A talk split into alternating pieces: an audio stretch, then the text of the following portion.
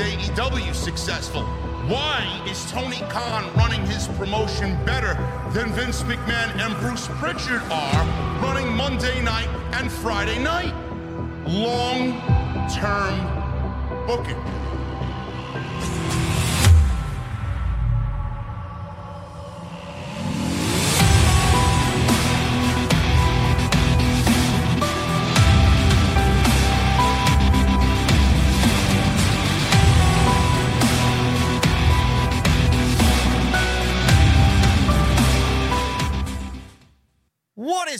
Guys? Thank you so very much for joining me right here on Off the Script. This is your Monday Night Raw post show for September 18th, 2023.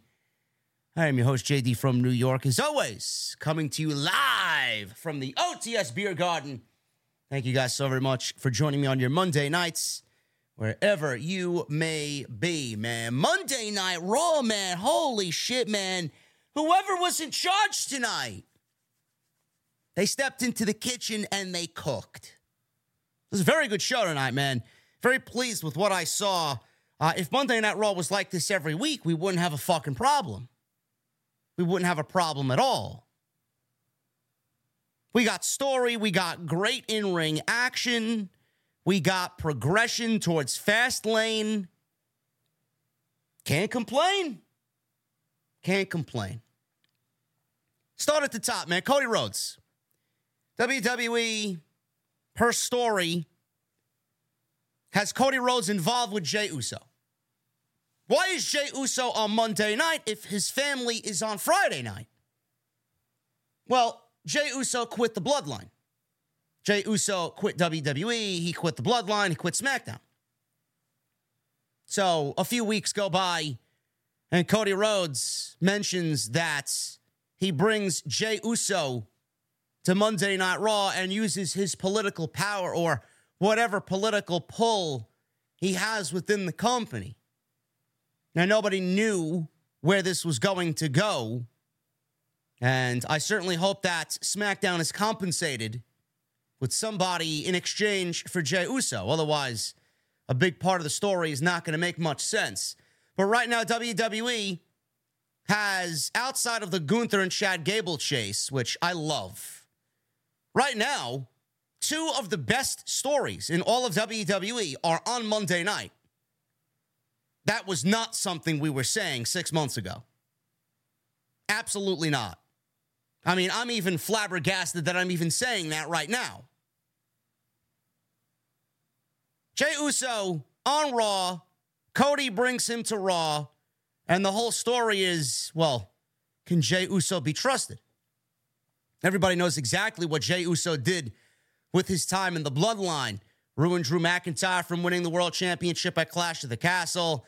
Tried to basically take out Sami Zayn and Kevin Owens and eradicate them. And then obviously, you know the deal with Cody Rhodes. The bloodline walked out of WrestleMania with the WWE Universal Heavyweight Championship around Roman Reigns' shoulders. And Cody Rhodes was fucked over by all of the bloodline. And here we have Cody Rhodes basically letting his guard down and trusting Jey Uso on Monday night. But there's one little caveat here Kevin Owens does not trust Jey Uso. Kevin Owens only trusts Jey Uso because he trusts Cody Rhodes and Sami Zayn.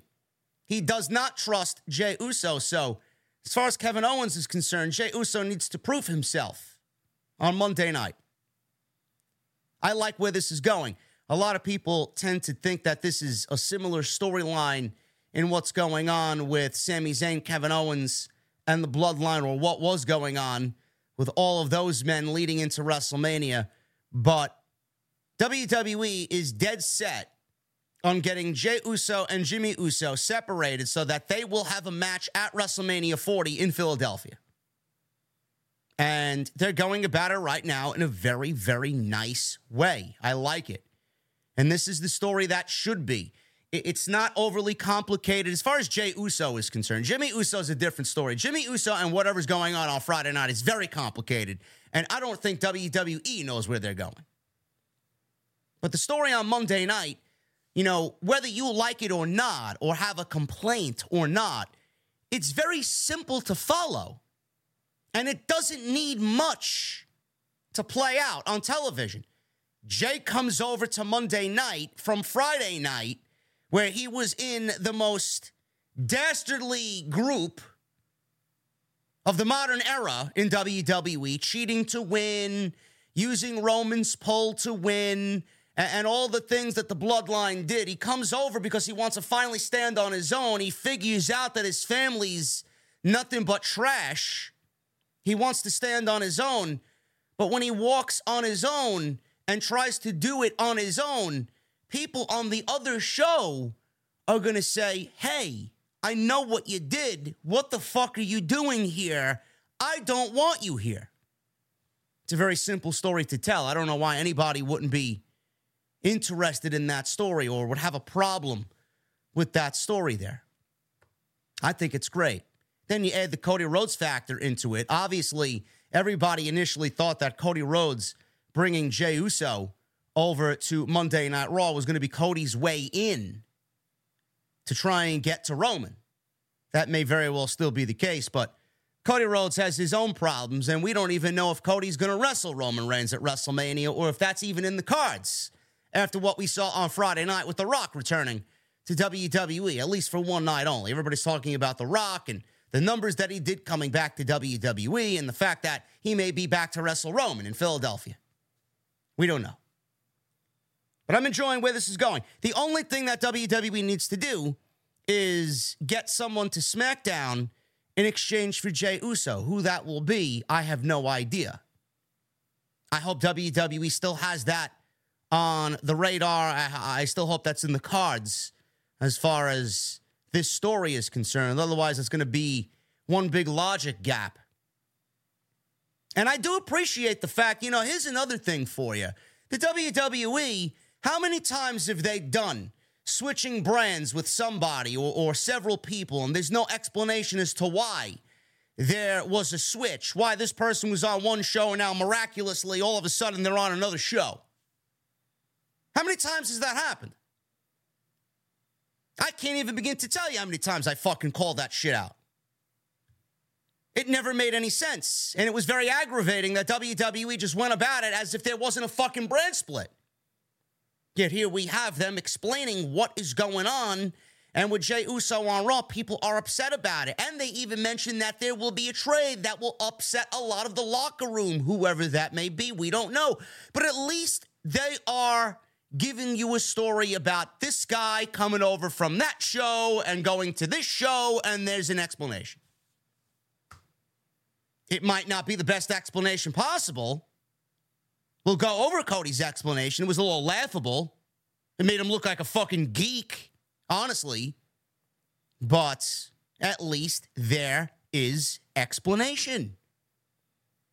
Normally, we don't get that. It's too difficult for them to do. I, don't give a shit about explanation. Why is the most important question in anything you do? Why? Why are they doing this? Why is Jey Uso on Raw? Why did Cody use his political power to move Jey Uso from Friday to Monday? Why? We got an explanation. Love it. Let's see where this goes. I'm enjoying it. The other interesting thing on Monday night was the continued slow burn of Drew McIntyre from babyface to heel, man. I don't know what you guys were thinking about the ending of the show. Drew McIntyre wrestled Jey Uso. Drew McIntyre got a very emphatic win after Jey Uso basically said, fuck you to the Judgment Day. He used that distraction to Claymore kick Jey Uso. One, two, three and Drew McIntyre secures victory in the main event of Raw tonight. Judgment Day attacked him three on one. Drew McIntyre looked back. He thought. He walked away. He looked back some more, thought about it. Judgment Day saw him looking, and out comes Cody Rhodes. Drew McIntyre did nothing. Drew McIntyre did nothing to save Jey Uso. That was a very interesting little ending to Monday Night Raw. Now, I don't know what you guys were thinking, but in the back of my mind, I'm hoping man, oh man, I hope Drew McIntyre turns heel. Man, oh man, I hope Drew McIntyre goes back to the ring and delivers a Claymore kick to Cody Rhodes, solidifying his heel turn. That's what I thought was going to happen. That's, in fact, what I wanted to have happen. We didn't get that. Hopefully, WWE is building towards that because, I mean, holy shit.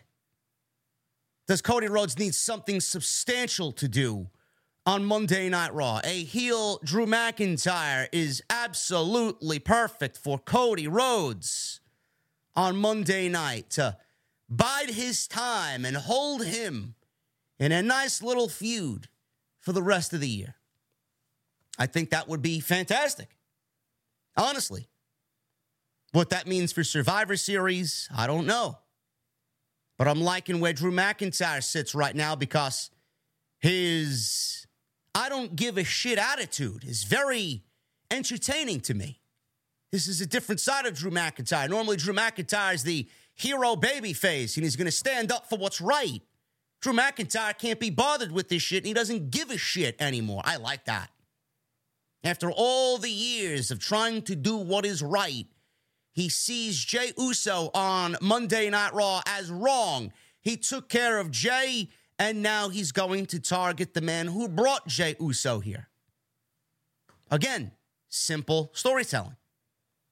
That's all he needs to turn heel. A Claymore kick to Cody Rhodes should solidify that, no question, for Drew McIntyre, man. I love that. I think that's great. Jey Uso also teasing joining the Judgment Day. I like that as well. We all knew that wasn't going to happen. I think that would be a ridiculous creative decision. But Judgment Day is going to be involved in all this going forward, whether it's with Jey Uso, Cody Rhodes, the Bloodline, the new Hurt business. I don't know what's going on with all these different factions. I don't know how they're going to all be intertwined together. I don't know if there's going to be a two team War Games match. I don't know if there's going to be a three team War Games match, which we did see in NXT at one point. I don't know. It's going to be very interesting to see where all this kind of comes together.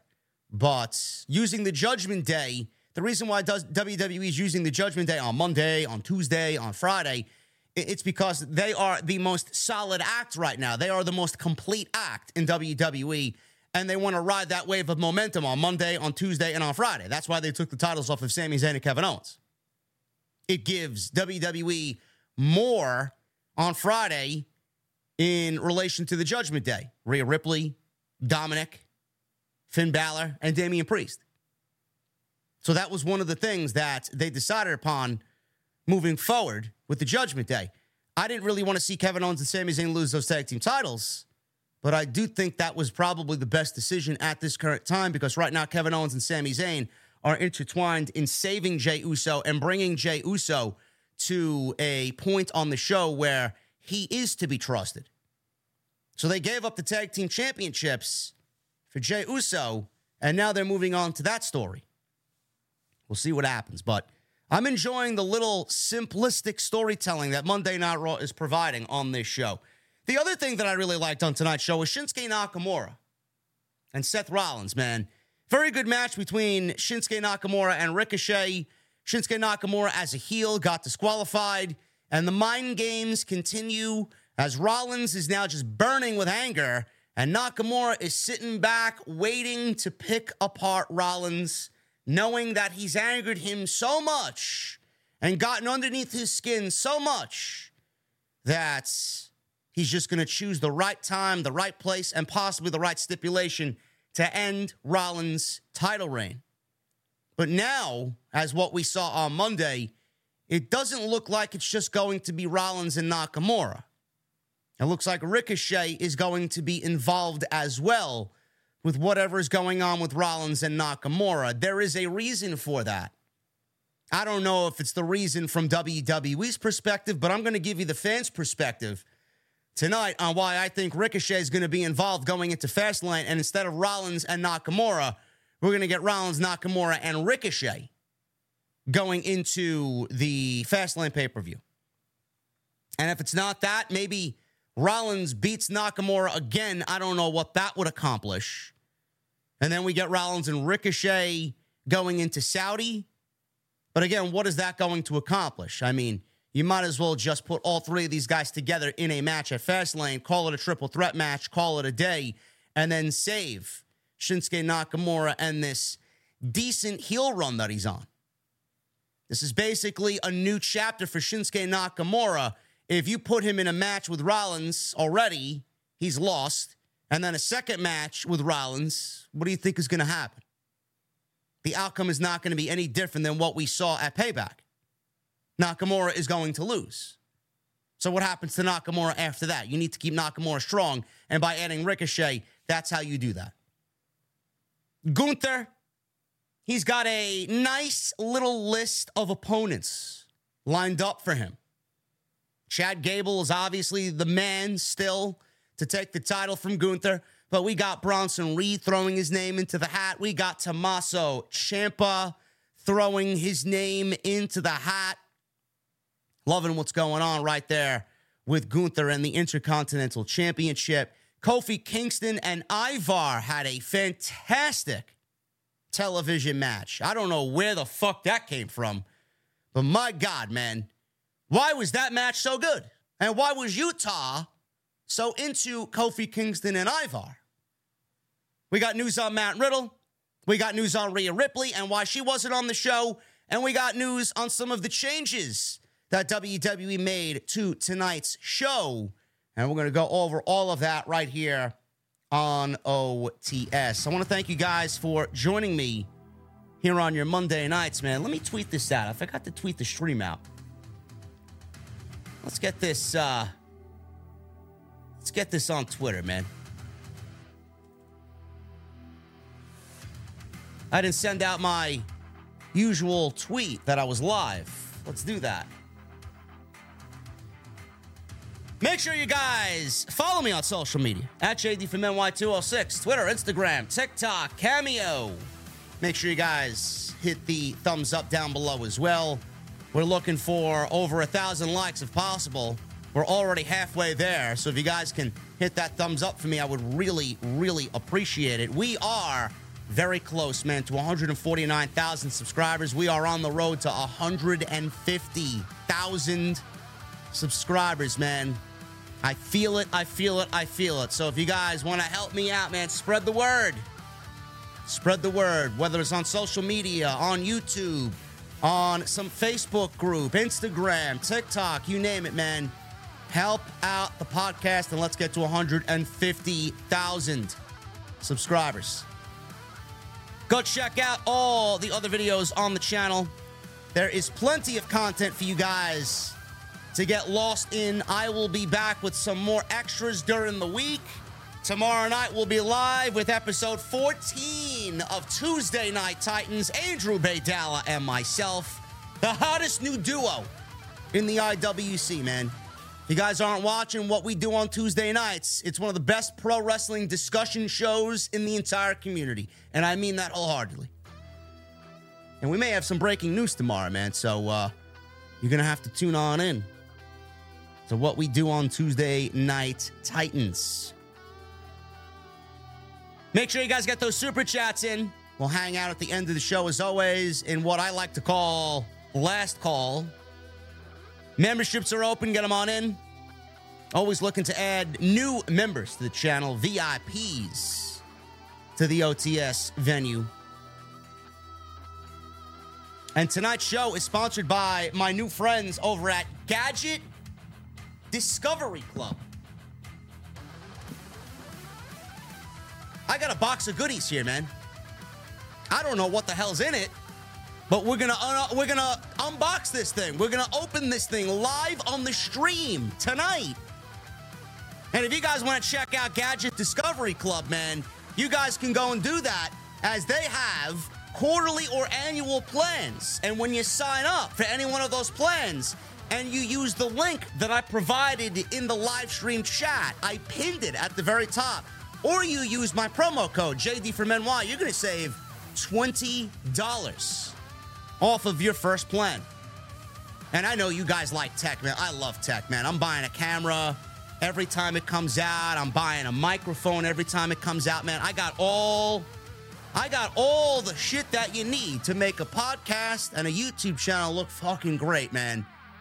And Gadget Discovery Club, man, not only that, if you love tech, but man, Christmas is coming up, man. We're already through the month of September. We're gonna blow through October and November, man. Christmas is coming. Up. This is gonna make one hell of a gift, honestly.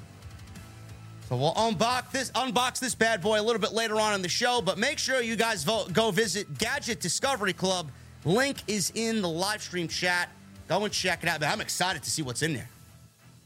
I really am excited to see what's in there, man. So let's look forward to that as we get on with the Monday Night Raw post right here on OTS. Couple pieces of news, man, before I get into the actual breakdown of the show. Two pieces of news that I want to go over here. First of all, Rhea Ripley, she was not on the show. We see Nia Jax on the show tonight. I know that didn't really uh, sit well with a lot of people. Everybody was hoping that it was a troll last week or some sort of mirage. Maybe she wasn't real. Maybe she was like that lady on the airplane. That motherfucker is not real. I was hoping so. I don't know. But Rhea Ripley was not at this week's Raw. Where was she? She was in Australia with Buddy Matthews. WWE will be announcing tomorrow that they will be running a major event at Optus Stadium in Perth, Australia. This would be WWE's show in Australia in four years, the first show in four years. It makes sense for Rhea Ripley to be there to do local interviews. And then obviously she's selling the attack from Nia Jax last week, where it's stated that she has bruised ribs from Nia Jax. You can see why. This is obviously big news. WWE is going to be running Perth, Australia. Don't know when we got Saudi coming up on November 4th or 5th. I forgot the date. Crown Jewel, I believe, will be the name of that show. WWE obviously has Fastlane in October. And then we have Survivor Series in Chicago, which is going to be one hell of a show. Don't know what's going to happen there. Obviously, the rumor of CM Punk is going to be accelerated as the as we get closer to the show, being that the show is in Chicago. I don't know if WWE is going to have a show in December. Last year, they did not have a December pay per view. I don't know why we need a December pay per view. I think that would be great for WWE to not have a December pay per view. We go right into the Royal Rumble. WWE may actually have their show in Australia take place in February, is what I'm envisioning.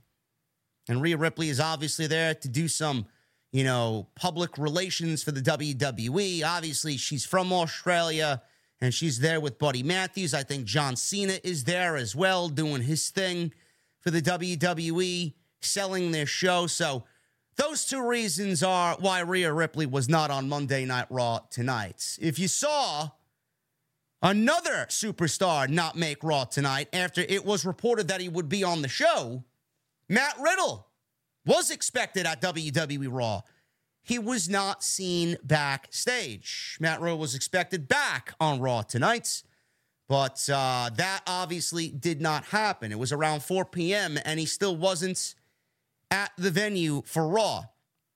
PW Insider reported today that despite being expected back with the Raw brand after his little stunt at JFK Airport here in New York City, where he was disorderly and reportedly drunk coming off of an airplane as WWE just finished their India Superstar spectacle. Riddle is not seen or was not seen today backstage, and this was as of 4 p.m. Eastern Time. Now, what this means obviously is anybody's guess. I don't know if he was there and just simply wasn't used. I don't know if he opted to no show the show. I don't know what's going on, but he did not make the show. Like I said, Riddle was involved in an incident at JFK Airport just over a week ago where he claimed in an Instagram post that a Port Authority police officer sexually assaulted him. Riddle later deleted said post. The accusation led to the Port Authority to conduct an investigation, and TMZ reported that Port Authority were shocked by Riddle's claim. The police say that they were called about a disorderly person getting off a plane and that it was Matt Riddle. He then tried to use his WWE superstar status to try and weasel himself out of the situation. TMZ noted per sources that Riddle also seemed apologetic after it was all over and was free to go without incident. The since deleted Instagram post was published after all of this went down. Riddle was not at last week's Raw. That was reportedly because of an illness. Now, I don't know. He still may be ill. I may sound okay, but I'm actually still uh, under the weather myself. I, I, am not fully recovered from what I was dealing with or whatever I had uh, contracted in London. So I'll be going to the doctor tomorrow. Uh, I have a, a possible ear infection. I can barely hear out of my right ear. With my headphones on, I'm hearing myself in my headphones just to make sure the sound is okay. And I only hear sound coming out of my left ear. I thought I was going deaf. It's probably an ear infection. I'll be going to the doctor. Hopefully, they take care of that tomorrow. But Riddle may, may still be ill. I, I, I don't know. I hope it's not anything more serious than that. I hope Riddle is not throwing his WWE career away. I hope that's not the case because that would be a shame. Riddle's got all the talent in the world, and it looks like Riddle, you know, potentially could be letting his demons take control again. And, and I don't want to see that happen. So hopefully uh, he is back with the brand soon he gets well soon and he gets his career back on track. So we will see what happens with Matt Riddle. But Rhea Ripley and Matt Riddle not at the show tonight. Monday Night Raw. We're going to kick things off on Monday night with Cody Rhodes. He's the first thing that we see on the show tonight. And he was scheduled and was scheduled to take on Dominik Mysterio on Monday night. Again, I know. I know. Cody asked the fans, what do you guys want to talk about? I don't know, Cody. How about we talk about The Rock potentially taking your main event spot away at WrestleMania? I think that's a good starter, huh? I'm sure Andrew Baydala and myself will talk about that tomorrow night on TNT episode 14. He said last week he was interrupted, but he still wanted to talk about Jey Uso. Great. I want to hear you talk about Jey Uso as well. Dominik Mysterio interrupted.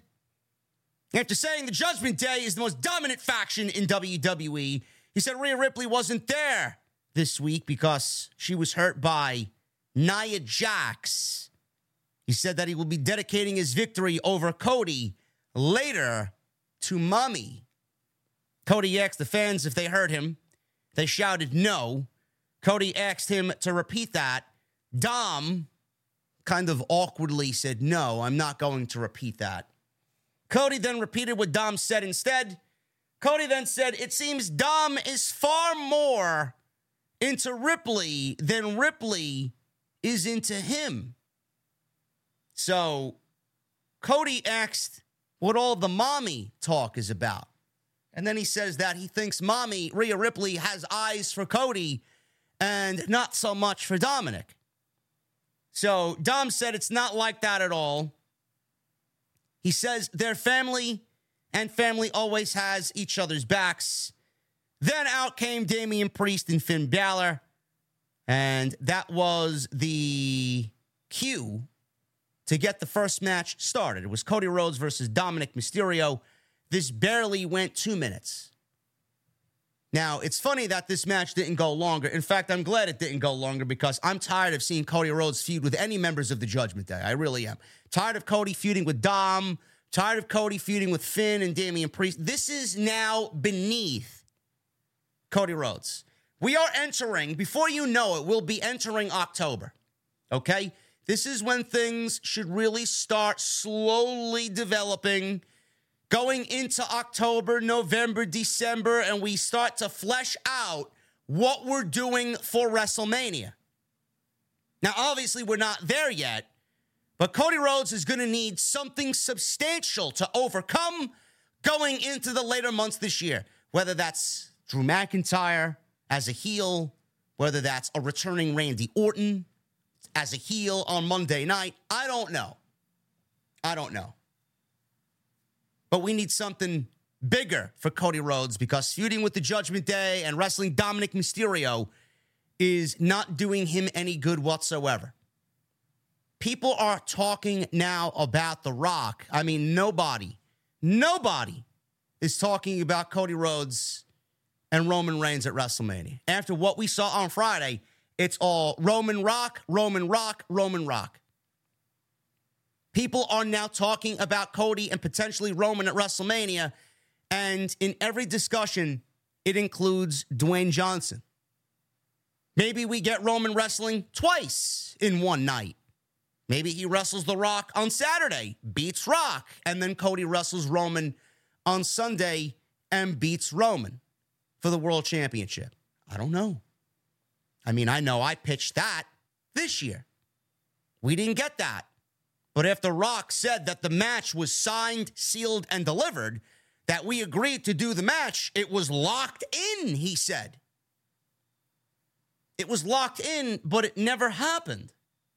And in that same interview, Rock said, Well, it really wasn't about schedule. It wasn't about me being scared of injuring myself after I injured myself the last time I wrestled against John Cena. So what the fuck is it? Why didn't the match happen if it was locked in at the biggest WrestleMania of all time? And I explained this on Saturday when I went live for the SmackDown live stream. The reason why it didn't happen is because WWE knew then when they agreed with Dwayne to do the match against Roman in Los Angeles. They knew then that there was going to be a sale, there was going to be a merger, and when the sale was going to happen. Rock claimed that he wanted to do something different that would get the fans excited. He wanted to do something revolutionary. I mean, I don't know what you want or what you expect out of this storyline. Roman, as the head of the table, the tribal chief against Dwayne Johnson is the story. This entire story over the last three years was built with you in mind. Now, all of a sudden, you want to do something so grand and so big that you're making the story seem less than. The story is yours to tell. I don't know what else you want. What do you want to have happen here? Go into WrestleMania, do your job, and put your cousin over.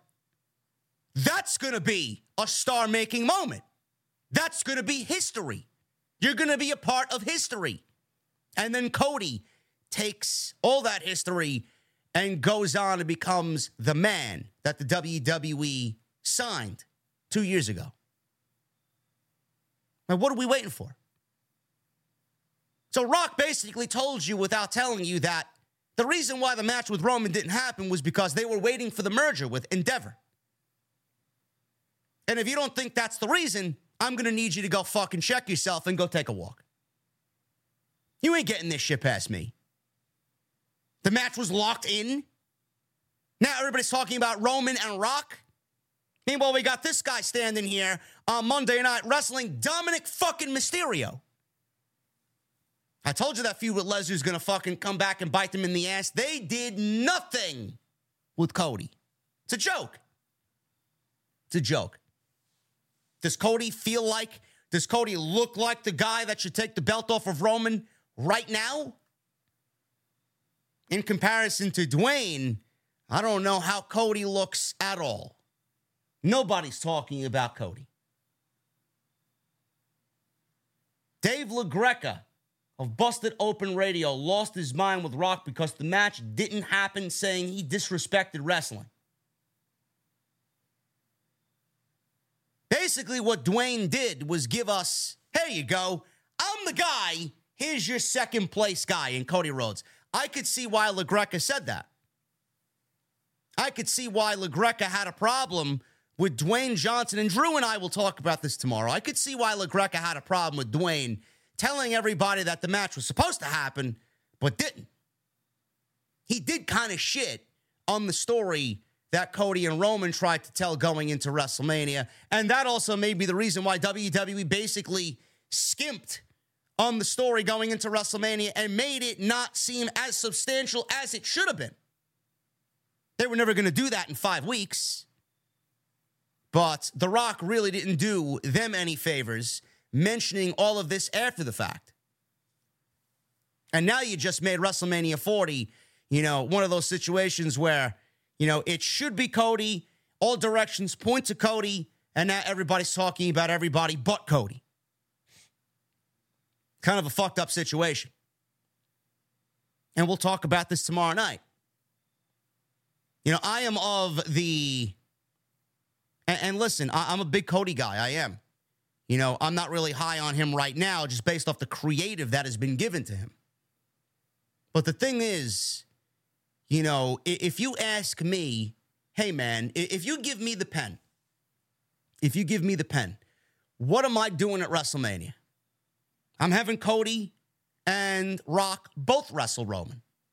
This is the 40th anniversary of WrestleMania. Roman, you know, for all the fucking weeks that Roman hasn't wrestled, him wrestling on Saturday and Sunday at WrestleMania doesn't really seem that much of a fucking ask at all. I mean, we're not going to see Roman until the build up for Saudi Crown Jewel on November 4th. He's got all this time off.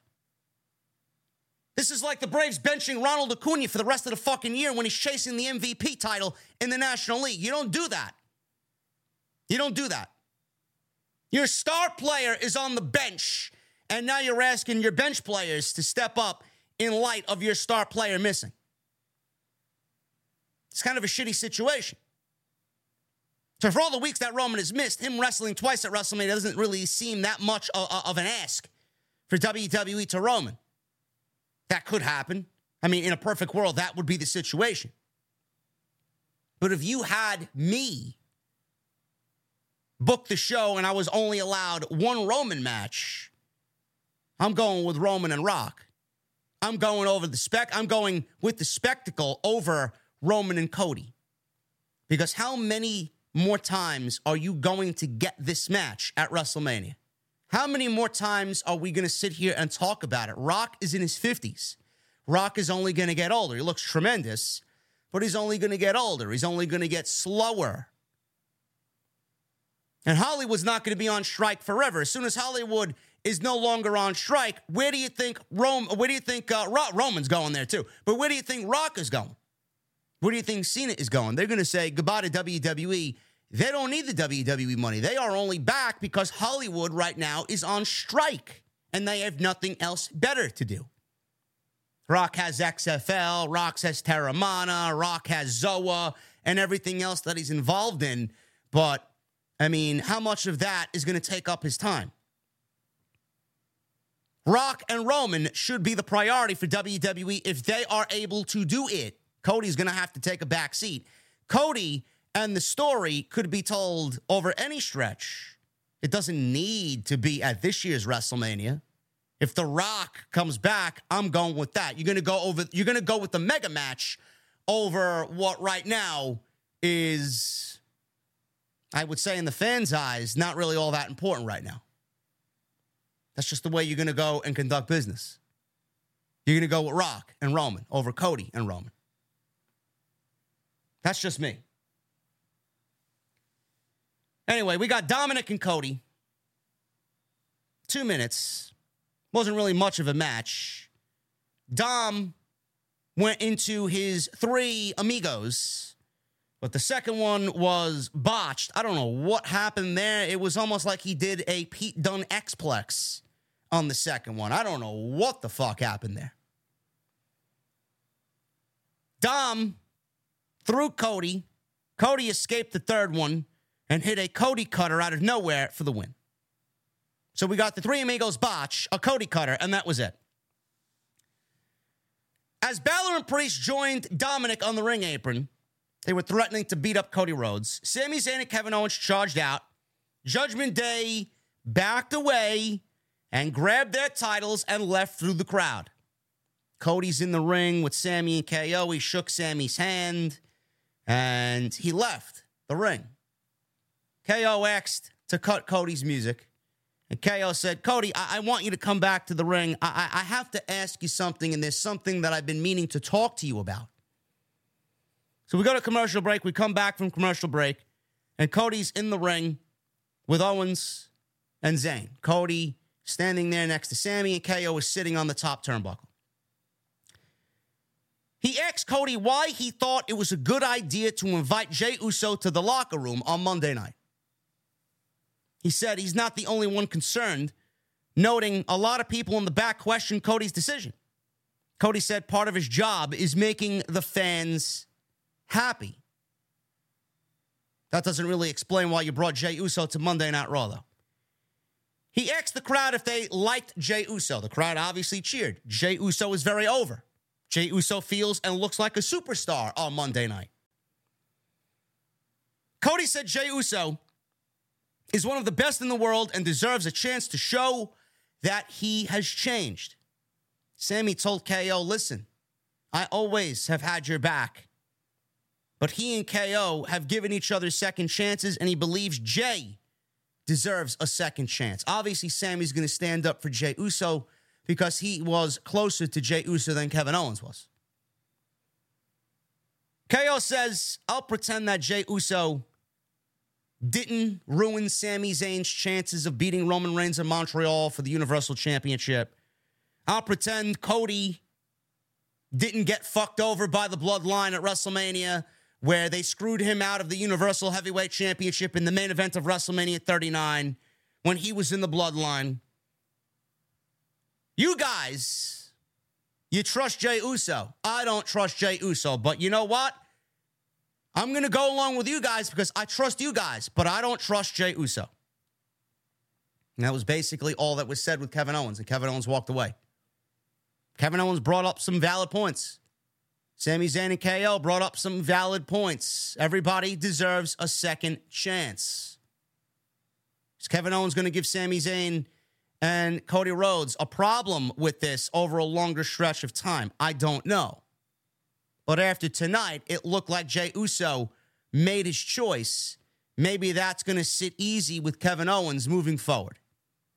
Kevin Owens may not have a problem with it, but now Drew McIntyre seemingly has a problem with it potentially. I like this. Cody didn't really give much of an explanation. He says he's there to make the fans happy. I don't give a shit if you make me happy or not. That doesn't really explain to me why you brought Jey Uso to Monday Night Raw. Sami Zayn did more of an explanation or gave more of an explanation than Cody Rhodes did. Cody didn't do anything but act like a fucking geek. Cody came off like a fucking geek. KO asked him, why did you bring Jey Uso to Monday Night Raw? Well, I got to give the fans what they want. I got to make the fans happy. No, you don't. You got to do what's right for Cody. You got to do what's right for your book so that you can finish your story. He's over here worrying about the fucking fans. WWE clearly isn't worried about you. You're worried about Jey Uso? Sami Zayn gave a proper explanation. A simple one, but a proper one. Everybody deserves a second chance. How many times have we gone back and forth? You've done shit, I've done shit. We came together, and the reason why we came together was because you gave me a second chance. I gave you a second chance. And we did what we did. If we did not do that, we wouldn't have won the tag team titles at WrestleMania. Solid points. But Kevin Owens has every reason to be upset with Cody Rhodes and every reason to not trust Jey Uso. Simple. That nice little dose of intrigue with Kevin Owens and not knowing where he lies in this is the story here. I think this is good stuff. And it gives Monday Night Raw a nice feeling that you know what? We got some story on this show. We got something to look forward to. We haven't had a story on Monday night to look forward to in a very long time. In a very long time. So I'm liking this simple story being played out with Kevin Owens, Cody, Sami, and Jey Uso. Good stuff. We saw clips of Nia Jax attacking Raquel Rodriguez and Rhea Ripley last week. Michael Cole uh, then said that Rhea Ripley has bruised ribs and right now is on the DL listed as day to day. Great. Surprised it's only bruised ribs after what Nia Jax did to her last week on Raw. Ivar of the Viking Raiders. He was out there with Valhalla against Kofi Kingston. Kofi Kingston was out there with Xavier Woods. Now, this match was supposed to be the New Day versus the Viking Raiders in a two out of three falls match. We did not get that. I don't know why. I didn't hear a report, I didn't read a report about Erik of the Viking Raiders being injured and being uh, medically disqualified from competing on Raw. This is apparently one of the changes that Vince McMahon made for Monday Night Raw tonight. I guess he's not a fan of two out of three falls matches. Now, seeing that the New Day and the Viking Raiders have had banger matches before in the past, I don't know why you would expect them to not have a banger match here on Raw. I don't get it.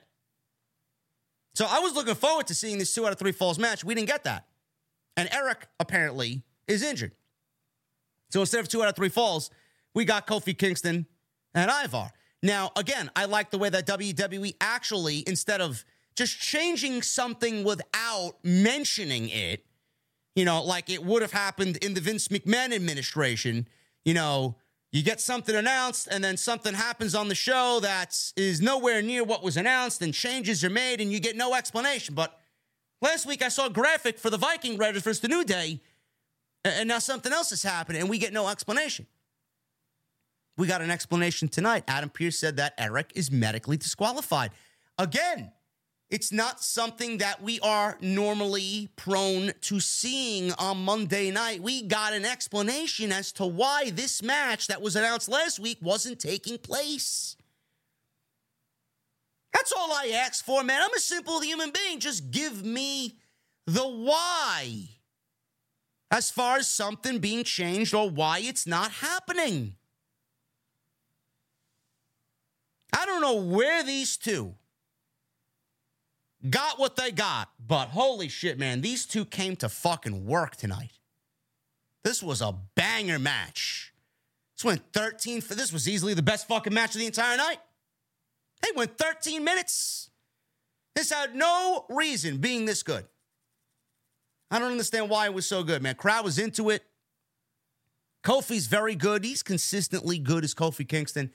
But man, oh man, we don't usually see Ivar in a singles role, man. He's not really given much of a singles role on WWE television. He's always with his partner. But man, did Ivar fucking kill it tonight on Raw. He was impressive tonight. So I'll pick it up after the commercial break. Ivar was in control. He splashed Kingston outside the ring. We go to commercial break. Kingston avoided a diving splash in the ring and came back with the splash of his own. He goes for a cover. He gets a two. He gets right back up. He hits a cross body for a two and then an SOS for a two. So he comes off the top rope with a cross body, SOS, two count. Ivar ducked the trouble in paradise hit a double underhook sit out power bomb, which bounced Kofi right off the mat. He went for a near fall there, got a two count. Crowd was big time into the near falls here towards the end. Crowd was big time into Kofi. Ivar hit a spinning leg lariat for another close two count. Ivar was going to the second rope. Valhalla was yelling from the outside, nah, that's not good enough. You got to go to the top. So Ivar goes to the top rope, and I thought he was going to miss it. I thought he was going to miss this big spot, but he comes off the top rope with a picture perfect moonsault off the top rope, and he connects on Kofi Kingston. And my God, I thought that was the end of the match. And Kofi kicked out. At this point, crowd was going fucking crazy. Going crazy. Kingston, I don't know how he got up he responded with a sunset flip power bomb and a trouble in paradise for the one, two, three. I, I don't know why whoever produced this match thought it was a good idea for Kofi Kingston to be hit by a 350 pound guy off the top rope with a moonsault and then kick out and then win with a sunset flip power bomb and a trouble in paradise right after it. Like, what are we doing? What are we doing? The ending was a little outlandish. I mean, it was a beautiful moonsault. It was a great spot. I love the reaction. But I mean, give me a break. Give me a break. Kofi Kingston wins one, two, three with Trouble in Paradise. Best match of the night. Maybe next week, if Erik is medically cleared, maybe we'll get the two out of three falls match with the New Day and the Viking Raiders. Or maybe they'll save it for Fastlane. I have no idea.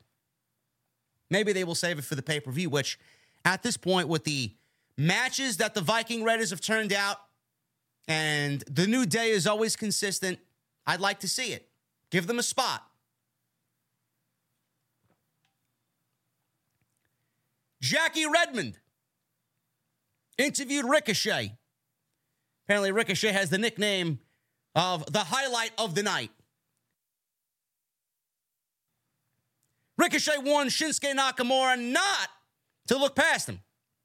Nakamura made it personal by attacking him with a chair. Ricochet then said, If it's games you want to play, let's go ahead and play them because I'm the cheat code, and tonight it's game over. Ricochet pulling out uh, a little Triple H in his promo, huh? There you go. Nakamura. He makes his way down to the ring. He stood on the apron, and all of a sudden, Seth Rollins. Seth Rollins is obsessed with Shinsuke Nakamura. Adam Pearce is out there trying to reason with him. Security ran out. Rollins ran past all of them. And after Nakamura who managed to avoid him and hide behind the security. Security held Rollins back as Nakamura began to taunt Rollins, knowing that Rollins wasn't going to get anywhere near Nakamura tonight with the staff separating them and keeping them apart. So we got Shinsuke Nakamura and Ricochet. Like I said earlier, this one ended in a disqualification. This one, the heel got himself disqualified against the babyface. And it actually played very well into the ending of the match. I thought this was great. Nakamura was in control. Ricochet was on the defensive. He started to make a little bit of a babyface comeback. He hit a big dive. We go to commercial break. Nakamura back in control after we come back from commercial break. Ricochet fought back with a big handspring elbow and a big springboard cross body for a two count. Nakamura tried to attack Ricochet with a chair, but Ricochet ducked and hit a super kick. Ricochet then Nakamura with a chair for the disqualification. So that was the big moment in the match. Chair shot, DQ, Nakamura gets himself intentionally disqualified. Ricochet argued with the referee until Nakamura kicked his ankle from behind. So at that point, Nakamura followed with a Kinshasa to the back of the head. Nakamura wrapped Ricochet's leg around the ring post and started repeatedly hitting the leg wrapped around the ring post with the steel chair. So this was very good stuff here by Nakamura. So at that point, Seth Rollins comes out to make the save. He set up for a pedigree on the chair, but Nakamura backdropped out of it and Seth crashed onto the chair. So obviously, this is still continuing the focus on Rollins' back, which is the story of this feud. So Nakamura rammed Rollins into the announce desk, and Nakamura right now really doing some decent heel work. They cut to Nakamura, who was celebrating his attack at ringside as the medics were checking on Seth, who obviously had his back targeted by Shinsuke Nakamura and Nakamura continuing the mind games of whatever he's got going on here with Seth Rollins. He walked up the aisleway and he grabbed from the crowd one of those big heads. Rollins had one of them big heads in the crowd, so he grabbed something from the fans. It's Rollins' face in a big cardboard, and he's holding it up to his face and he's taunting and mocking Rollins with this big cardboard cutout of Rollins' face. This was good stuff. This was good stuff. The disqualification made sense. You know, normally it's looked at as, all right, what, what a fucking coward's way out, what a cheap way out. But it's all playing into the fact that Nakamura is playing mind games with both Rollins and Ricochet.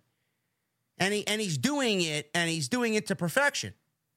And he knew by doing that that Rollins was going to come out there and try and get to him.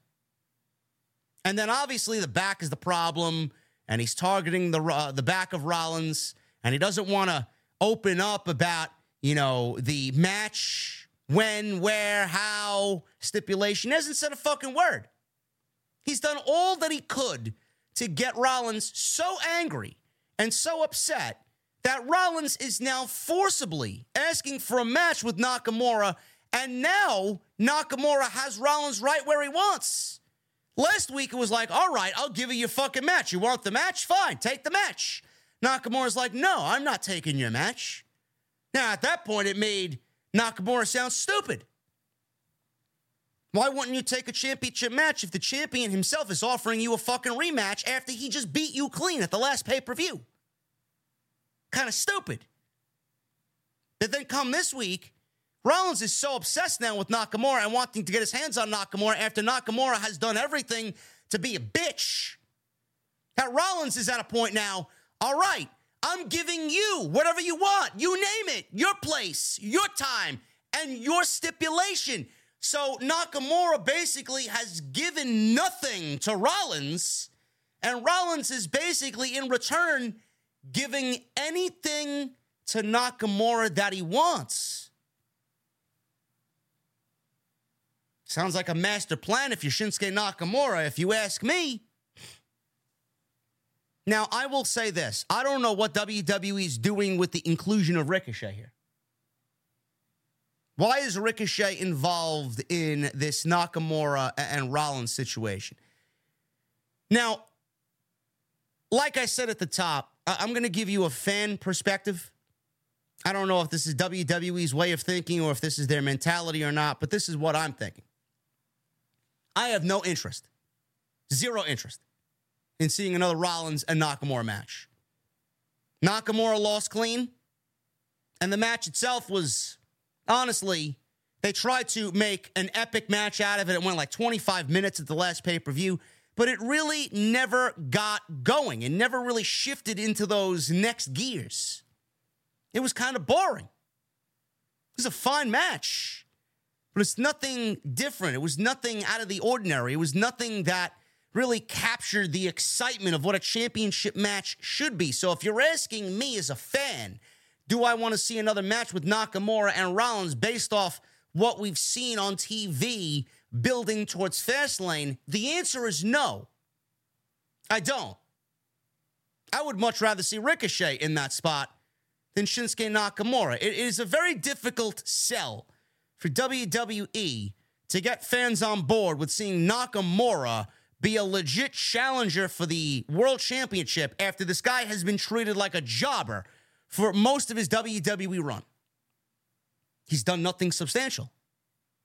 WWE at no point outside one time, which was back in 2017, and maybe, maybe his feud against AJ, two times, maybe, did they make Nakamura a potential world champion on the main roster. And in both opportunities, he failed. So now all of a sudden you want me to take Nakamura seriously as a world champion and someone that could beat Rollins for the world championship. Now, I don't trust WWE creative to do the right thing. You did this man dirty for how long? And now you want me to sit here and, and accept Nakamura as a fucking heel because he's playing a decent heel now in 2023? Doesn't work that way. I'm not excited about what we watched at Payback. I'm not excited to see another match going into Fastlane. But if you include Ricochet, if you put Ricochet and involve Ricochet in this thing and make it a triple threat match, now we're talking. Because Ricochet right now, he is the key to prolonging Nakamura and his heel run. Because if Rollins and Nakamura go into a one on one match with a stipulation at Fastlane and Rollins wins again, what does that mean for Nakamura's heel turn? What does that mean for Nakamura's character? He goes right back to being a loser. You lose two times in a row clean to Rollins, even after Rollins gives you the floor to have the match take place when you want, where you want, and even with your stipulation of choice. And you lose? Might as well take Shinsuke Nakamura off of television if that is the case. Dead. Now, if you put Ricochet in there and you make it a triple threat match, not only does it make the match better, not only does it make the match more interesting, but at that point, you protect Shinsuke Nakamura because you could do a myriad of things. You could do different things to protect Nakamura and also protect Ricochet in that match as well if you want to give Ricochet the next shot at Rollins one on one. Which could be the case because that's the safe bet going into Saudi Arabia. If WWE needs a championship match at Crown Jewel for Rollins, it could be Rollins and Ricochet. I'm just spitballing ideas here. I don't know. But the main thing here is to protect Nakamura. I don't know how you do that if you give me a one on one match and he has every choice under the sun about what he wants out of this and then loses. It's not really a good look. So we'll see what happens there. Going into Fastlane, will it be one on one? Will it be a triple threat match? We'll see what happens with Nakamura and Ricochet with Seth Rollins. Byron Saxton, he's backstage. He interviewed Chelsea Green, who unfortunately still has the WWE Women's Tag Team Championships. Chelsea Green and Piper Niven were backstage. Green said Zoey and Shayna aren't a real team. She said a real team results from real friendship. Piper Niven disputed that they're actually friends. Do you think we're friends now? Piper asked Chelsea Green. Green said, Of course, we're besties. No, we're not. Niven asked if she even knows what country she's from. Green guessed England. No, no, no, no, Ireland. Florida. She may live in Florida now, but she's from Scotland, Chelsea. Niven walked off. Saxton told Chelsea, Chelsea, the correct answer is Scotland. Green snapped and said, Yes, Byron, I knew that. She walked off and tried to go get Piper's attention and apologize. Who cares? You know, WWE has the tag team championships and Chelsea Green apparently was quoted saying she wants to take the tag team championships to Friday. She wants to take the tag team championships to Monday. Yeah, that's great. That's great. A, who gives a shit? B, who are you going to defend them against? There are no teams in this division. You got Kacy and Katana. Or not, no, that's the same person. Kayden and Katana. I can't stand Katana Chance, man. The fucking name. Kacy Catanzaro. Kacy and Kayden. You got them. You got them. But where are they? WWE hasn't used them in weeks. There are no other teams on the main roster at all. Then you go to Friday night. There's not one fucking team on Friday night that I would even dare put in the ring and put them in a title match. It would just be a makeshift tag team. Then you go to NXT. I don't know what NXT tag teams exist on Tuesday night, but none of them are absolutely worth a fucking dime. And if there are teams, I'd be shocked. I don't know what we're doing here, man. We're playing Ring Around the Rosie with the Tag Team Championships. So much so that Shayna Baszler and Zoey Stark are the newest experimental tag team here in WWE. And this is the match Chelsea Green and Piper Niven versus Shayna Baszler and Zoey Stark. Remember when geeks told me that Zoey Stark was going to be propelled to the next level and was propelled to the next level because she was paired with Trish Stratus on Monday night? Where are these people now? Where are these people now, man? When are you geeks going to understand that when I say something, it probably will result in me being correct? Zoey Stark, right? Ah, yeah, man. Zoey working with Trish was a great move. Yeah? Now she's teaming with, teaming with Shayna Baszler against Piper Niven and Chelsea Green for the most useless titles in the sport. Yeah, man, what a what a what a creative move there, man. Wow. She really moved up that ladder quick, huh? Match goes four minutes, ends in a no contest because Nia Jax wanted to feast on more bodies. Nia Jax attacked Piper Niven, threw her into the ringside steps, and causes a disqualification or a no contest, a DQ, whatever the case may be. Nia Jax landed a Samoan drop on Zoey Stark, followed by a running senton. Chelsea Green stood up. Nia Jax grabbed her and threw her across the ring and then she delivered a hip attack. Not like Toni Storm's hip attack, but uh, a hip attack nonetheless. Jax crashed into Baszler in the corner and then landed a sit out banzai drop in the corner. And apparently, Michael Cole called that move the Annihilator. The Annihilator. Nia Jax annihilated Shayna Baszler. Jax began walking to the back and the commentary team said no one is safe and she'll take out whoever she wants. The division is on notice. She's not like most girls. Great. Two weeks of Nia Jax on WWE. And unfortunately, it is not a mirage. It is not a dream. You guys didn't dream it. It's legit. It's real. She's here in the flesh and we're all very sad. We're all very sad. I don't know how Nia Jax is going to make the division better, but here we are. Jackie Redmond interviewed Jey Uso backstage. She asked about what KO and Drew McIntyre had to say about him. Jey said, It's all good, Jackie. It's all good. It's all good, Us. He said, He's got a big red target on his back. And then all of a sudden, Damian Priest walks in. Jackie left, and Priest is standing there with Jey Uso. Priest said the Judgment Day really want an Uso to join them. He said the crew was pushing for Jimmy, but he wants main event Jey. He says it's not his decision because it's not a dictatorship.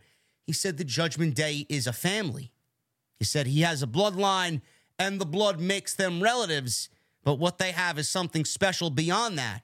If you're willing and if you want, we can be the family you've been looking for your whole life. He then warned Jey Uso not to make him look bad and said, You have until the end of the night to make a decision if you're with the Judgment Day or you're not. Interesting story. They want Jey Uso. Maybe they maybe they bring in Jimmy. Who knows? Maybe Jimmy joins the Judgment Day. I have no clue. I guess that's a good thing, man. The fact that we don't know where it's going. That could be a very good thing. But I don't really know what's happening on the SmackDown side of things. It's easy to kind of tell what the story is on Monday night. On Friday, that's a whole new ball game. I don't know where the fuck they're going on Friday night. So Damian Priest wants Jey Uso in the Judgment Day, and he's got till the end of the night to give us an answer. Adam Pearce, he was on the phone backstage talking about uh, what was going on with somebody. Seth was being evaluated in the trainer's room. Nia Jax is running through the women's division, and Chad Gable walked in. He asked how Seth Rollins was doing, and Adam Pearce told Chad Gable, yeah, he's hurt. I don't know why Chad Gable gives a shit about Seth Rollins, but he's hurt. He asked Pearce that he wants another match with Gunther. What do I got to do to get another match with Gunther for the Intercontinental title? Pearce said, Well, listen, you lost, so you have to earn your way back in. In walks Bronson Reed and says he should move to the back of the line.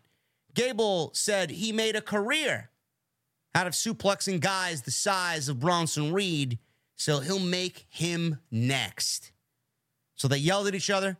Adam Pearce booked the match, and we got Chad Gable versus Bronson Reed tonight on Monday Night Raw, which was the next match Chad Gable versus Bronson Reed. This match went about nine minutes, and Chad Gable lost clean to Bronson Reed. Reed dominated most of this match. And after a commercial break, Gable started to make a comeback. He had a big diving headbutt for two. Bronson Reed tried to senton, but Gable got his knees up. Gable sold his knee.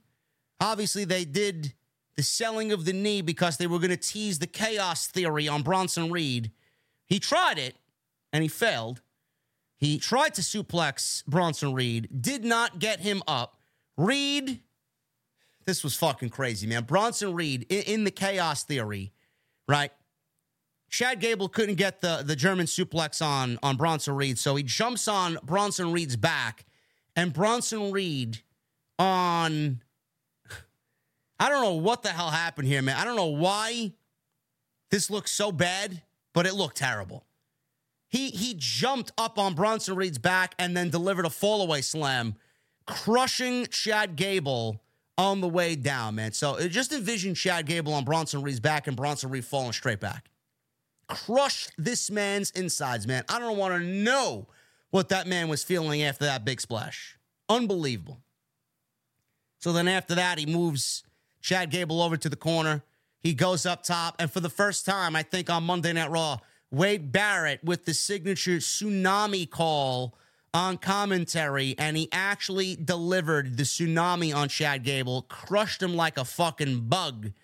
One, two, three. And Chad Gable loses clean on Monday Night Raw. Listen, man, Chad Gable's eventually going to get his championship match, but it ain't going to be easy for him. There's got to be some story there, right? You just can't have him win a match and then go right back into the into the IC title hunt. It's gonna be it's gonna be a little bit.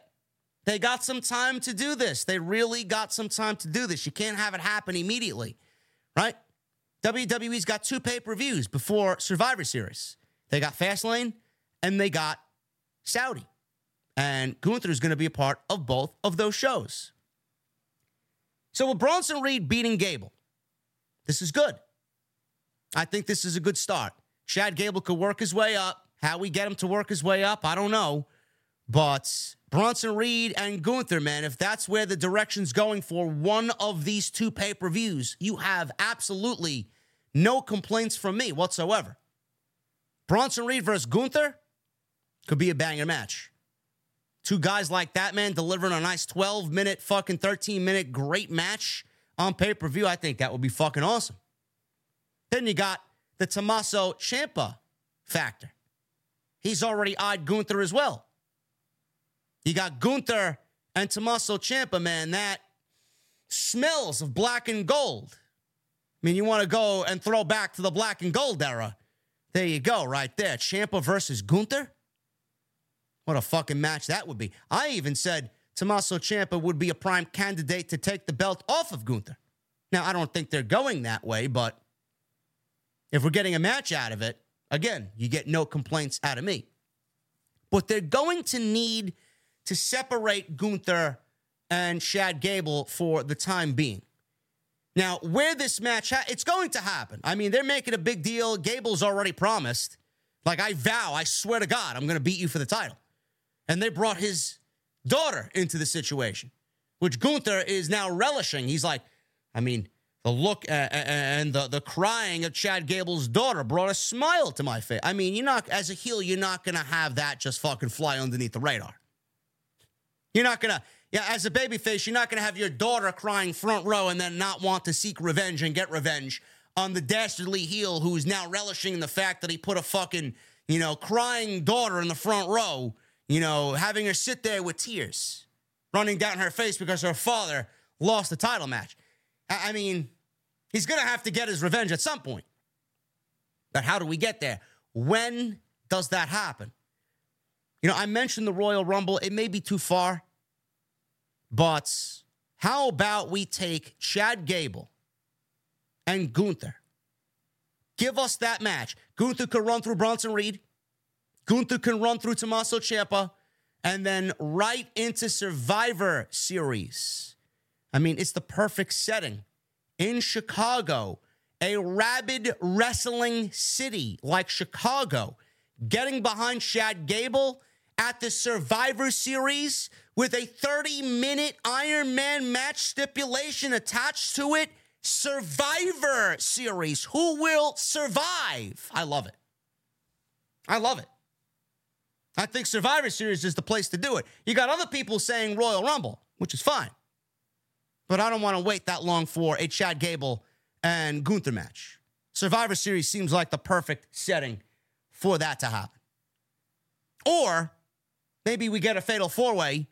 Maybe we get Gunther versus Bronson Reed versus Chad Gable versus Tommaso Ciampa at Survivor Series. Again, I don't know. But like I said in the beginning, Gunther has no shortage of opponents for the Intercontinental title. But I kind of like the whole marketing scheme behind Survivor Series. Who will survive? Right? 30 minute Iron Man match. Gunther, Chad Gable, book it. Kind of like that, man. We'll see what happens. Moving on with the rest of the show. Tommaso Ciampa, speaking of which, was backstage. He talked about playing a long game and waiting for opportunities on Monday Night Raw. But after waiting, he learned that patience is a crutch. He said Gunther has what he wants and he's coming for it. In typical Tommaso Ciampa fashion, he knocked over his chair, and that's the way the promo came to an end. Becky Lynch. She's got a new piece of hardware. She has a new precious, my little hibiscus, my lemons. Becky made her way out to the ring.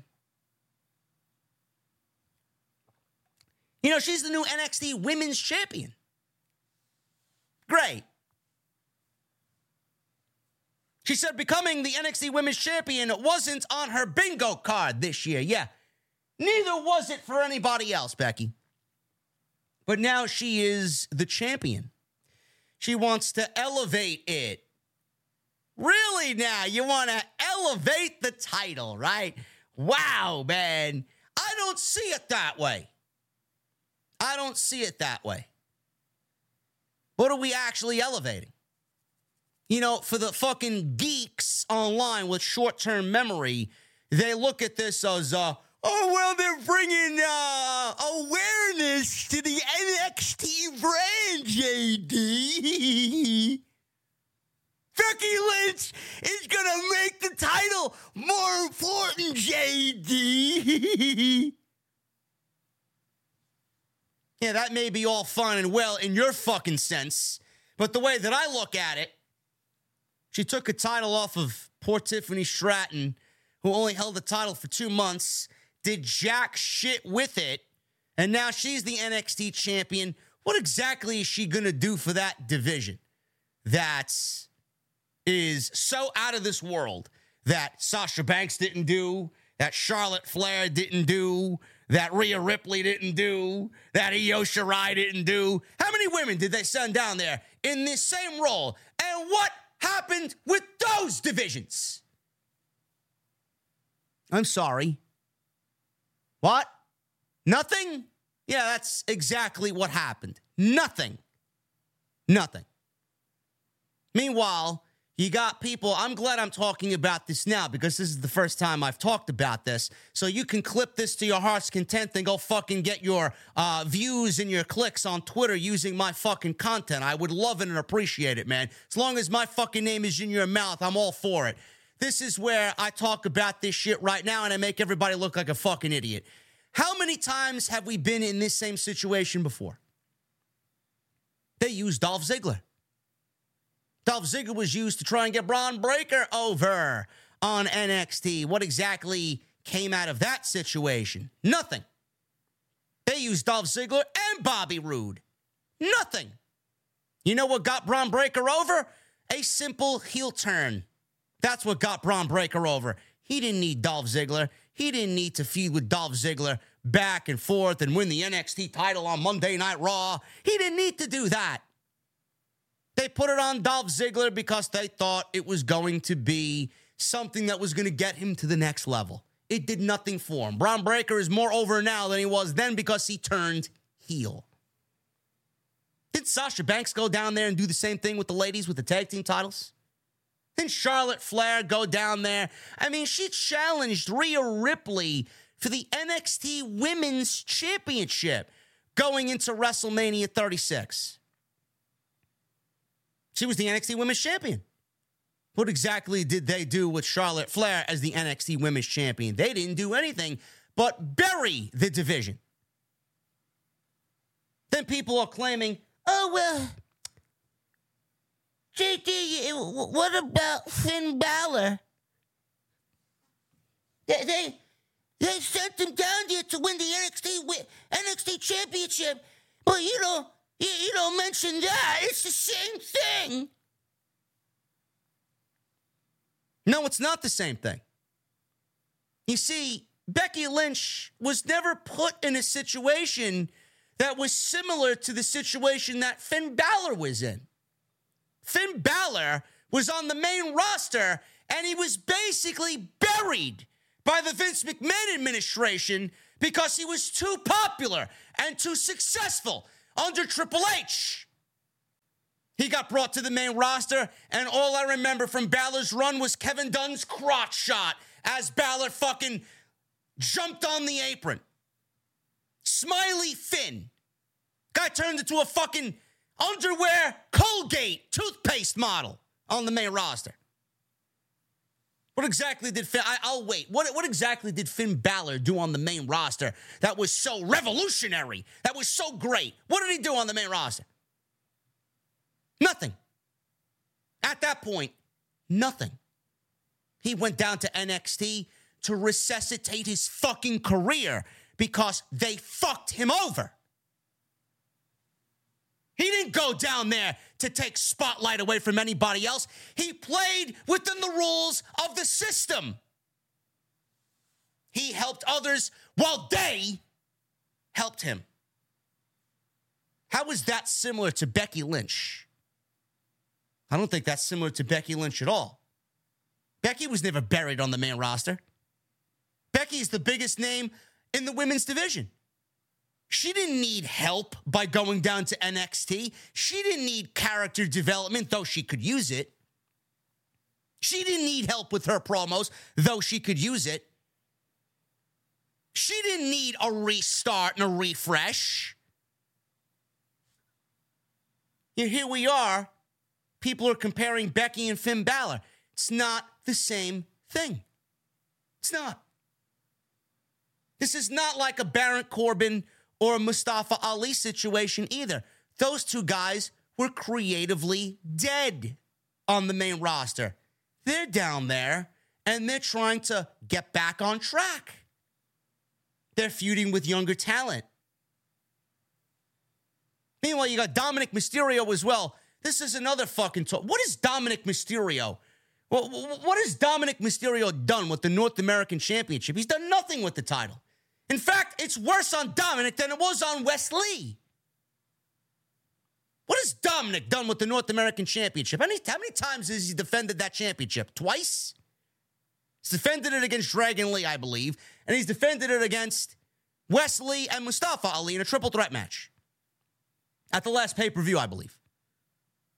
And every single time Dominik wrestles, he cheats to win. So, I mean, I don't really know what he's actually doing for the North American Championship. They put it on Dominik so that they can get the Judgment Day on yet a third show. Because they don't know how to overexpose a fucking group when they're popular. That also, by chance, brings Rhea Ripley down to NXT because Dominik and Rhea Ripley are a pair. But the title is nothing more than a prop on Dominik Mysterio. Nothing. Now he's got this title match against Dragon Lee. If Dragon Lee doesn't win the championship next week, I don't know what the fuck we're doing. But Becky Lynch beating Tiffany Stratton, everybody's like, oh, the match was great. The match was one of the best women's matches of the year. Where? What match did you watch? I watched a basic women's television match on Tuesday night that didn't really hit at all. Tiffany Stratton's great. I've spoken highly about Tiffany Stratton since fucking day one. I said it from day one. This woman has it. The gimmick is a little cringe. I can't really stand the over accentuation of the Barbie gimmick. I wish they toned that shit down. But she's a beautiful woman who goes in there and wrestles. You don't think someone that looks like that's going to get in there and bust her fucking ass, and she does. She's going to be the next moneymaker for WWE. So I don't really see how taking the title off of Tiffany Stratton and putting it on Becky Lynch for the time being, only for Tiffany to beat Becky in the end, how that's going to make Tiffany a bigger star for it. WWE did not put the title on Becky Lynch to make the women's division better. They didn't put the title on Becky Lynch to make anything better on NXT. They put the title on Becky Lynch because all they give a shit about is ratings during a contract negotiation year with NBC Universal. That is only the reason. That is it. I said it last week. What did I tell you last week?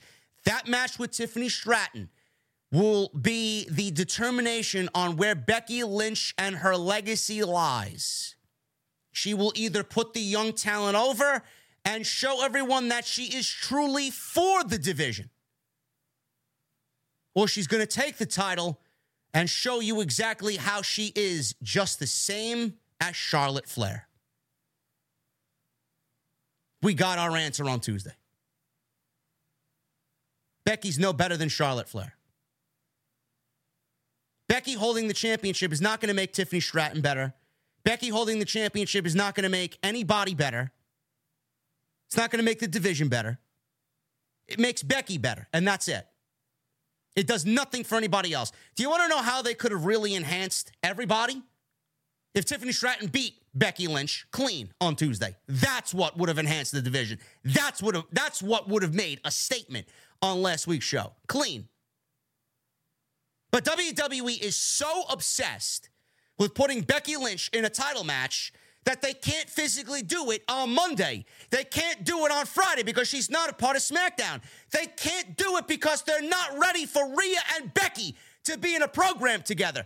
So they opted to do the next best thing, and that's put her in a title program on Tuesday where it's going to be accepted by the half witted idiots in the IWC. Oh, it's fresh. Oh, it's exciting. Oh, it's unpredictable. It's all this other bullshit.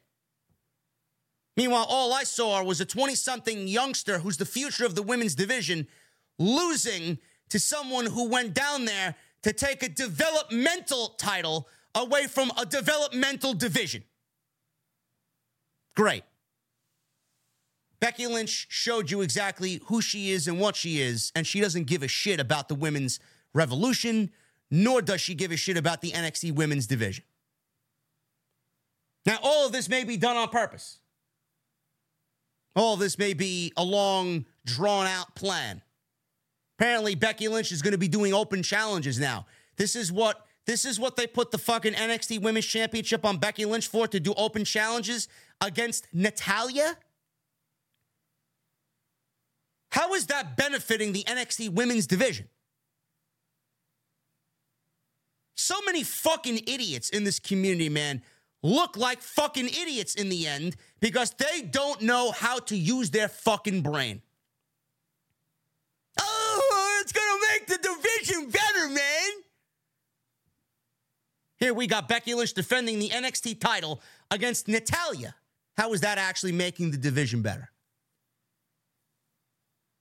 Don't really understand it.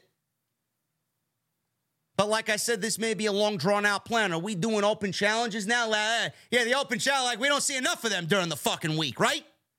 Open challenge. There's going to be an open challenge now for the NXT Women's Championship. Who's going to come out and answer the open challenge? Who's going to come out and answer the open challenge? Everybody's going to come on out and they're going to lose. That's great. Oh, yeah, yeah, yeah. The next thing is, oh, yeah, they were in the ring with Becky Lynch, though. They got a good showcase against Becky Lynch. Yeah, as a loser. As a loser. So they may do the open challenges. They may get people in the ring with Becky Lynch. What is it going to mean for them in the end? But a fucking loss. Or maybe all of this results in Jade Cargill coming in now that she's reporting to the Performance Center. And Jade Cargill was taken off the AEW roster page on AEW.com. It is all now out in the open that she signed, sealed, and delivered with WWE. Could Becky Lynch be doing open challenges for the next couple of weeks, next few weeks? And then all of a sudden, out comes Jade Cargill to answer the open challenge on a Monday or a Tuesday and win the NXT Women's Championship. What a fucking mistake that would be, huh? Wow. Can you imagine that? Jade beating Becky. Do we say fuck you to AEW and fuck you to Tony Khan in the most blatant way possible? It will just take their biggest fucking star in the women's division, or what was their biggest star. I don't even know if that's the case. Britt Baker's their biggest star. Jay just looks the part. She's got nothing else. And beats Becky Lynch. That's going to be a big fuck you, right? I wouldn't go that route. Isn't NXT doing the women's breakout tournament or the breakout tournaments again this year for the men and women? Isn't that announced? Someone, someone find that out for me. Are they doing the NXT breakout tournaments again? I think that's where they're going with that, no? Why did my iPad just die? What happened? What is going on? What you know? I don't understand these these Apple products, man. My iPad just goes into this frozen mode. I got a black screen. Now I got no fucking notes. Now I got no notes on the fucking show. Anyway, that's what you do with Jade Cargill. Breakout tournament. Have Jade win the breakout tournament, have Jade win a title match, and then boom, there you go. Would she be ready after winning the breakout tournament? Probably not. Probably not. I don't think she's going to be ready for another six months to a year, maybe longer than that. Everybody's already rushing her up to the main roster. Let's get Jade up to the main roster. What, as green as fucking grass is Jade Cargill? Quality over quantity. Everybody's rushing Jade Cargill to the fucking main roster. Can you take Jade Cargill right now and put her in the ring with a Bianca Belair and have a serviceable match? No. You cannot. My iPad just came back up after just going dead for fucking a minute. I don't understand it. Is Jade Cargill anywhere where she needs to be to deliver a top tier match with Jade Car with uh, Bianca Belair? No. Charlotte Flair? No. Rhea Ripley? No. You guys want that same Jade Cargill you got on AEW television for three years in WWE? Or do you want somebody better? I don't know. She's got to learn to sell. She's got to learn to cut a promo. She's got to learn to fucking move around the ring like a fucking general. That's what she's hopefully going to learn in NXT. Yeah, we're already booking her in a, a WrestleMania match with Bianca Belair. The fuck are you talking about? You want her to fail? I know I don't. I don't want to sit here and critique her fucking garbage matches every week. I want her I want her to actually be an asset to the division. Cuz right now all she is is looks. She looks like a superhero. Show me that you can wrestle like one.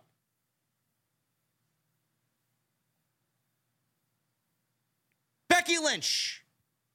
Let's not deviate away from the true problem here. Becky Lynch, her winning the NXT Women's Championship is a joke.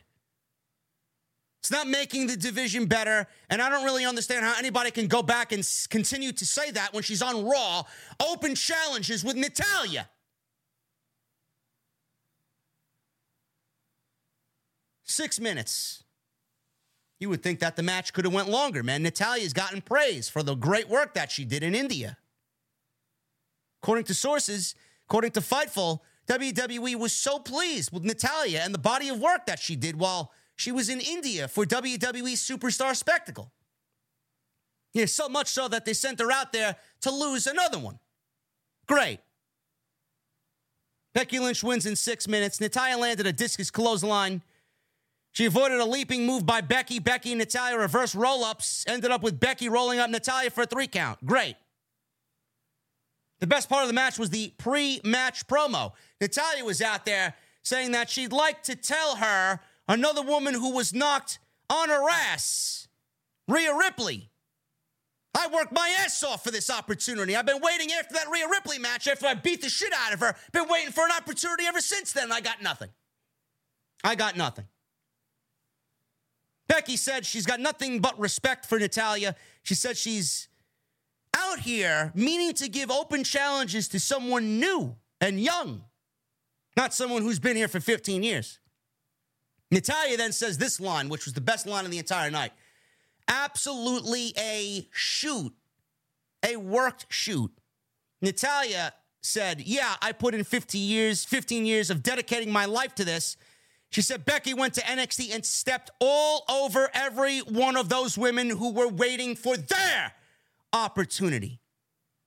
You are nothing but a hypocritical ginger witch, she says. Man, oh man, did I become an Natalya fan for at least one night. Tell me where Natalya is telling lies. You can't.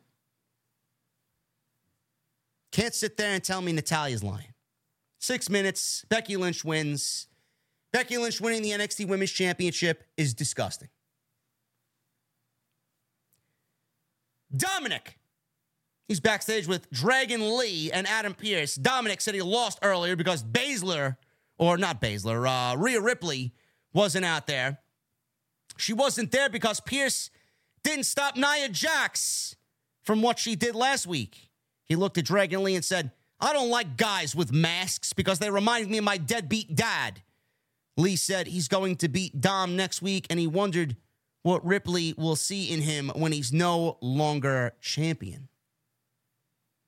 So we're doing NXT business next week on Monday, and hopefully Dragon Lee takes the title back to NXT. And, and here's another thing with this Jade Cargill situation.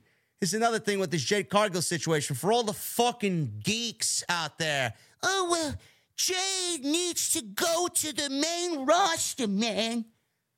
Really? I- I'm sorry. When did Jade Cargill become better than Dragon Lee, where Dragon Lee gets to go to NXT, but Jade Gar- Cargill gets to skip NXT? How do you people fucking dwell on social media and interact with these people? I don't I don't know. Jade, you want Jade Cargill to come right to the main roster, but you got someone who is phenomenal in Dragon Lee serving his time down there. I'll never forget AJ Styles when he first made his WWE debut. He, he said then, maybe I should go down to NXT for at least six months to learn the ropes about what WWE really is. If AJ Styles wanted to go to NXT to hone his craft with the WWE product, what makes you think Jade Cargill is ready for the for the main roster? I mean, I I, I don't understand you people. Fucking ridiculous. Tommaso Ciampa, he went one on one with Giovanni Vinci. Man, what a crime! Tommaso, imagine Tommaso Ciampa and Giovanni Vinci getting three minutes on Monday Night Raw. What? Tell me the part of the show that Vince McMahon had a hand in. These two guys are going three minutes, pal. Sure thing, Vince. Tommaso Ciampa wins with a Sicilian stretch. It's basically all that happened here. Don't even know how to describe what happened in this match. Three minutes.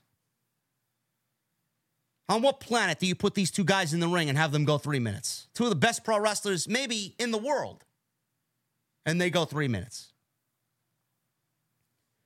Byron Saxton, he approached Seth Rollins in the back, who was wearing some goofy looking glasses. He asked Seth how he was doing. Seth said he was tired and in a lot of pain, trying to keep it together, but I'm losing my mind. He said he'll do whatever it takes to get that son of a bitch in the ring, meaning Nakamura. He said Nakamura wants to do things on his own terms, so maybe he's been going about it all wrong. He told Nakamura to name the time and place and even the stipulations if you want. He said their destinies are very intertwined at this point. He asked if he'll be the one to define a legacy or will it be him? He's got Nakamura dancing in his head. It's Nakamura's plan all along. Main event Drew McIntyre versus main events Jey Uso. This was not bad. Good stuff here. McIntyre, he was in control of Jey Uso after a superplex. We go to a commercial break. They got to their feet. They start exchanging blows, right hands. Jey eventually transitions into a Samoan drop. He gets a two count off the Samoan drop. Jey tried for another dive, but McIntyre punched him and hit a spinebuster. McIntyre sees an opening. He sees an opening for a Claymore kick. Dominik is out there. He distracted the referee, and Damian Priest grabbed McIntyre's foot. So this distraction allowed Jey to the super kick for a near fall. Judgment Day trying to enlist Jey Uso here and get Jey Uso on their side. So Jey Uso is standing there listening to Damian Priest, who's giving him some words of encouragement. He fist bumps Damian Priest and then he turns around and super kicks Damian Priest. Balor and Dom as well get super kicks off the apron from Jey Uso. Jey turned around Obviously, he waited too long, and McIntyre nailed him with a Claymore kick, and that was enough for the victory. Judgment Day after the match put the boots to Jey Uso and beat him down three on one. Drew had left the ring at this point. He's looking back and he sees a three on one. He turned away. He walked to the back. He looked back again at the ring, contemplating do I go save this poor schmuck? or do I just mind my own business? Damian Priest and the rest of Judgment Day saw Drew McIntyre looking and they were getting ready to beat him down as well. Out comes Cody Rhodes to make the save. Cody ran right past Drew McIntyre, and Drew did nothing to save Jey Uso. He gave Dom a crossroads. He looked at Jey in the corner. Priest pulled Dom to safety at ringside. Cody helped Jey stand up, and Jey gave him a look of respect and nodded as the show went off the air with both Jey and Cody Rhodes in the middle of the ring. Where are we going with this, man? Where are we going with this? I don't know. I don't know. All I can think of is McIntyre turning heel here. Maybe we get McIntyre turning. I'm just spitballing. First of all, I love the fact that Drew did not go and help Jey Uso. I love that. I was hoping that he didn't. Soon as Cody walked out to save Jey Uso, I was hoping so much that Drew McIntyre would make his way back to the ring and from behind Claymore kick Cody Rhodes, and we go off the show with a Drew McIntyre heel turn. I do hope that's still coming. In fact, I do have confidence that that moment is coming because Drew McIntyre right now to me, is more intriguing than he's been in months. So I love this new attitude change. He does not trust Jey Uso. And the one that brought Jey Uso here in Cody Rhodes, he does not like Cody Rhodes for disrupting the locker room. I like that a lot. It's a great move if you're WWE to have them feuding. Babyface Cody and heel Drew McIntyre, that's a great way to keep Cody busy for at least a couple of months. So I was hoping that happened. We didn't get it. I don't know where we go with this Judgment Day spiel. Judgment Day clearly is Damian Priest, Finn Balor, Dominik Mysterio, JD McDonagh. And if McIntyre turns heel, that's five right there. For uh, I'm thinking out loud for a potential War Games. That's five right there. And then we got Cody, we got Sami, we got KO, we got Jey, and maybe one other for the war game situation. Who that fifth man will be on the babyface side, I don't know. But I'm thinking about war games. War games could absolutely work if they want to do it on Monday night. Now, if they want to do what they're doing on Friday, you know, we could also potentially see war games happen between some factions on SmackDown. We could see a three teams war games, three teams war games match. We could see the Bloodline. We could see Judgment Day. We could see the new Hurt Business. So I don't know where they're going with all of this, man. It's very, you know, on one hand, it's very convoluted, but on the other hand, it's unpredictable, and unpredictable is good. You don't want to know where this is going. But I'd like to have a solid direction on where we're going. And, and War Games, I, I have a, a very good feeling that we're going to be getting War Games for sure.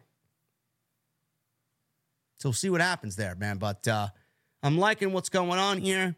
And Drew McIntyre, I can't wait to see that Claymore kick on Cody, man. I do hope that moment is definitely coming on Monday night for Mr. Drew McIntyre. Guys, I hope you enjoyed today's live stream. As always, you guys are great. Follow me on social media at JD from NY206, Twitter, Instagram, TikTok, and Cameo. Make sure you guys hit that subscribe button as well. Turn on the bell for notifications. We got 2,200 people in here, man. There's no reason why we should have less than a 1,000 likes. None. Super chats are open. Get them on in. We will be having last call here at the beer garden in just a little bit. Go check out all the other content on the channel. Plenty of it. More coming this week. Plenty more coming this week. And tonight's show is sponsored by my great new friends over at Gadget Discovery Club. We're going to open this bad boy up in just a second. But what the hell is Gadget Discovery Club, man? Listen. I know everybody is getting in on the subscription services, right? I used to be early in my YouTube career, man. I loved doing unboxings, whether it was for uh, other wrestling crates or t shirt crates or whatever that may be. This is right up my alley, and I know this is right up your alley, man. Tech in a monthly subscription box? You can't beat that. So, what do you do? First of all, you're going to go to gadgetdiscoveryclub.com. Okay? You're going to choose the quarterly or annual plan and join the club. You're going to start the excitement with your first tech box containing one to four gadgets worth over $125. Then you're going to unbox. You're going to feel that surprise. You're going to feel that excitement unboxing it. And then you're going to experience the, the great stuff that Gadget Discovery Club has thrown into this thing, man. And listen, there are box themes. There's a travel box, there's a smart home box, there's an everyday carry box, there's an entertainment box, there's a health box, an audio box, and more. And online, when you set up your account, you can cancel, you could skip boxes, and change shipment dates whenever you want. Can't beat that. You're going to go to Gadget Discovery Club. You're going to use code JD from NY at checkout. You're going to save $20, or you're going to use the link that I provided in the live stream chat and down below in the comments section. And you're going to use my unique link to take you right to the website, and you're going to do your deal, man. Let's let's unbox this thing. Now, I don't know what's in here. This is the first time I'm unboxing this, man. I got this last week. I saved it specifically for the show. see what we got going on in here. Wow. We got a native HQ wireless charger. Now, this is going to come in handy for me, man, because every stream I got my iPhone charging right next to me, man. My iPhone's going to be charging wirelessly next to me during every stream. That is awesome. That is awesome. Look at this. We got two mini boom wireless speakers. Now, I love my music, man. I love my music. Sometimes when I'm not in the office, I want to go sit in the kitchen. I want to go sit in the living room. I want to go sit on the back deck outside. I could take this and take my iPad and get my notes ready for the week. I could listen to my music when I'm not sufficient, uh, you know, or in love with the sound coming from my mobile device or my iPad when I'm playing Spotify. Now I got music coming out of my speakers I can hook up to my iPad. Pretty fucking awesome, man. That is great. They look quality too. That's some good stuff. And we got a Momo stick.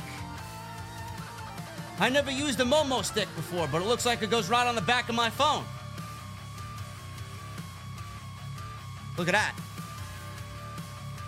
This will come in handy when I'm playing Pokemon Go on the go. Or if I just want to watch whatever I want on my on my iPhone. Put it on the back of the iPhone and it just set up your iPhone as a little uh, little stand. Listen, man. I like it. That's some good stuff. You guys want to go get yours today, man, I tell you, man, Christmas is going to be here before you know it. Birthdays, anniversaries. If you just want to get a gift for somebody, man, Gadget Tech Club, Gadget Discovery Club, you guys are awesome. Appreciate you very much. Make sure you use the unique link I provided in the live stream chat or use my promo code JD from NY right here on Off the Script, man. Once again, I want to thank Gadget Discovery Club for sponsoring today's show. Some fun stuff.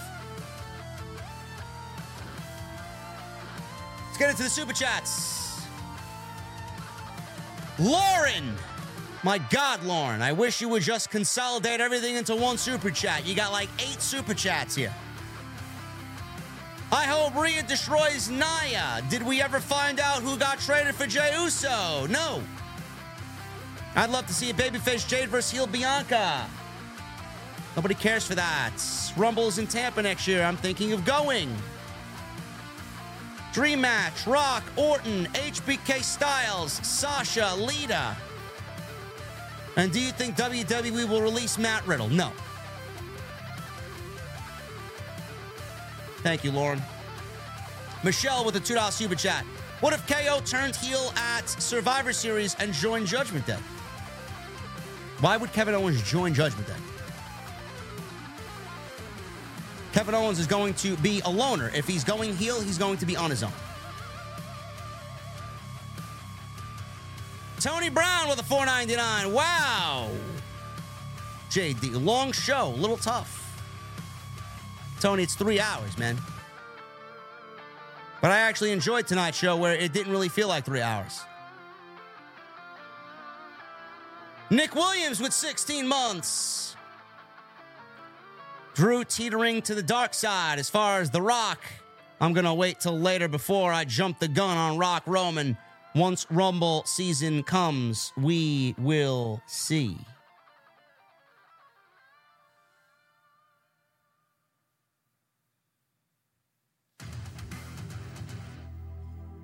Michelle Moran with a $2 super chat. I see the bloodline back in Cody, not Roman at WrestleMania.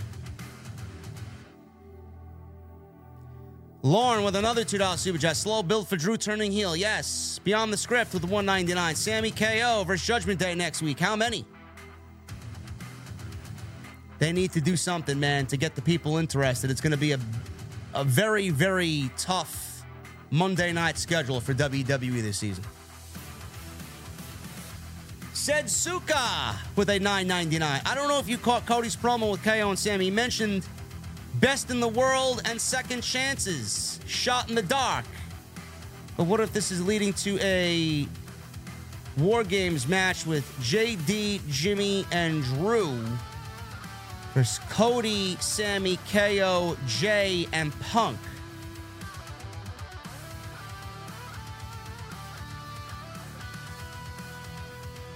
You said it, said.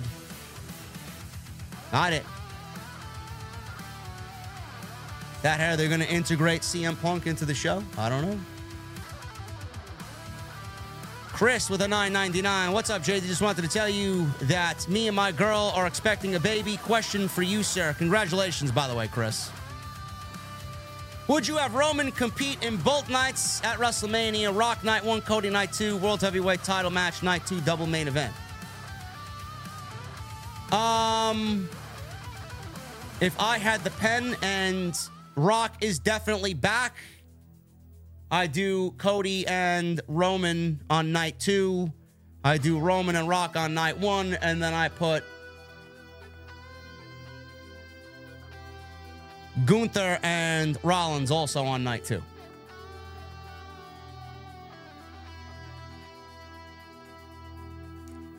Chris Leon with a 15 months. Did you play the new Mortal Kombat yet? No, and I will not. Lauren with a $2 super chat. Times three. Love to see Riddle turn heel if he isn't let go. Upon Orton's return, will he be on Raw or SmackDown? And so happy Gable's getting a push. It's deserved. Uh, I do not want to see Riddle turn heel. I don't think he'd be a good heel. His charisma and his attitude doesn't really call for it. And Orton, I would put on. I would put on whatever brand Cody is on. Glizzy King with a 499. What do you think about that GTD Mustang that Ford is making for 300K? Uh, I don't care because I'm getting a dark horse. Way too much money for me. Willie T with a $2 super chat. JD, should we be worried about our Braves? No, they lost four in a row. I don't know. Who, who, they won the division. Who cares? Yeah, I don't know what's going on. They can't win a fucking game now. Jedi Joker with a $10 super chat. Gonna put my tinfoil cap on here, JD, and maybe I'm off, but do you think we're getting good shows on Friday and now Monday because Endeavor said, nah, this is how we're gonna run shit around here now? No, I don't think Endeavor has anything to do with it. I don't think Endeavor has anything to do with it. Steven with a 499. Seems like WWE never forgave Shinsuke for dropping Cena on his head back in 2017. He came in red hot. That ultimately amounted to nothing. OTS for life. He hasn't been important. He hasn't been important since NXT. Fusion Fall HQ 5000 with a $2 super chat. I always agree with you, but tonight's show was bad. No, it was not. Tonight's show was not bad. I don't know what show you watch, but clearly it wasn't this show. And Sidro. Sidro with a $5 super chat times two. When Dan Spivey lost matches by submission, it wasn't because he tapped out.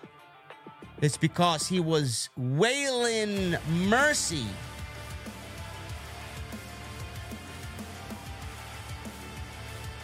And did you hear Hulk Hogan is getting his own fishing show on the WWE Network? It's called Real American, R E E L.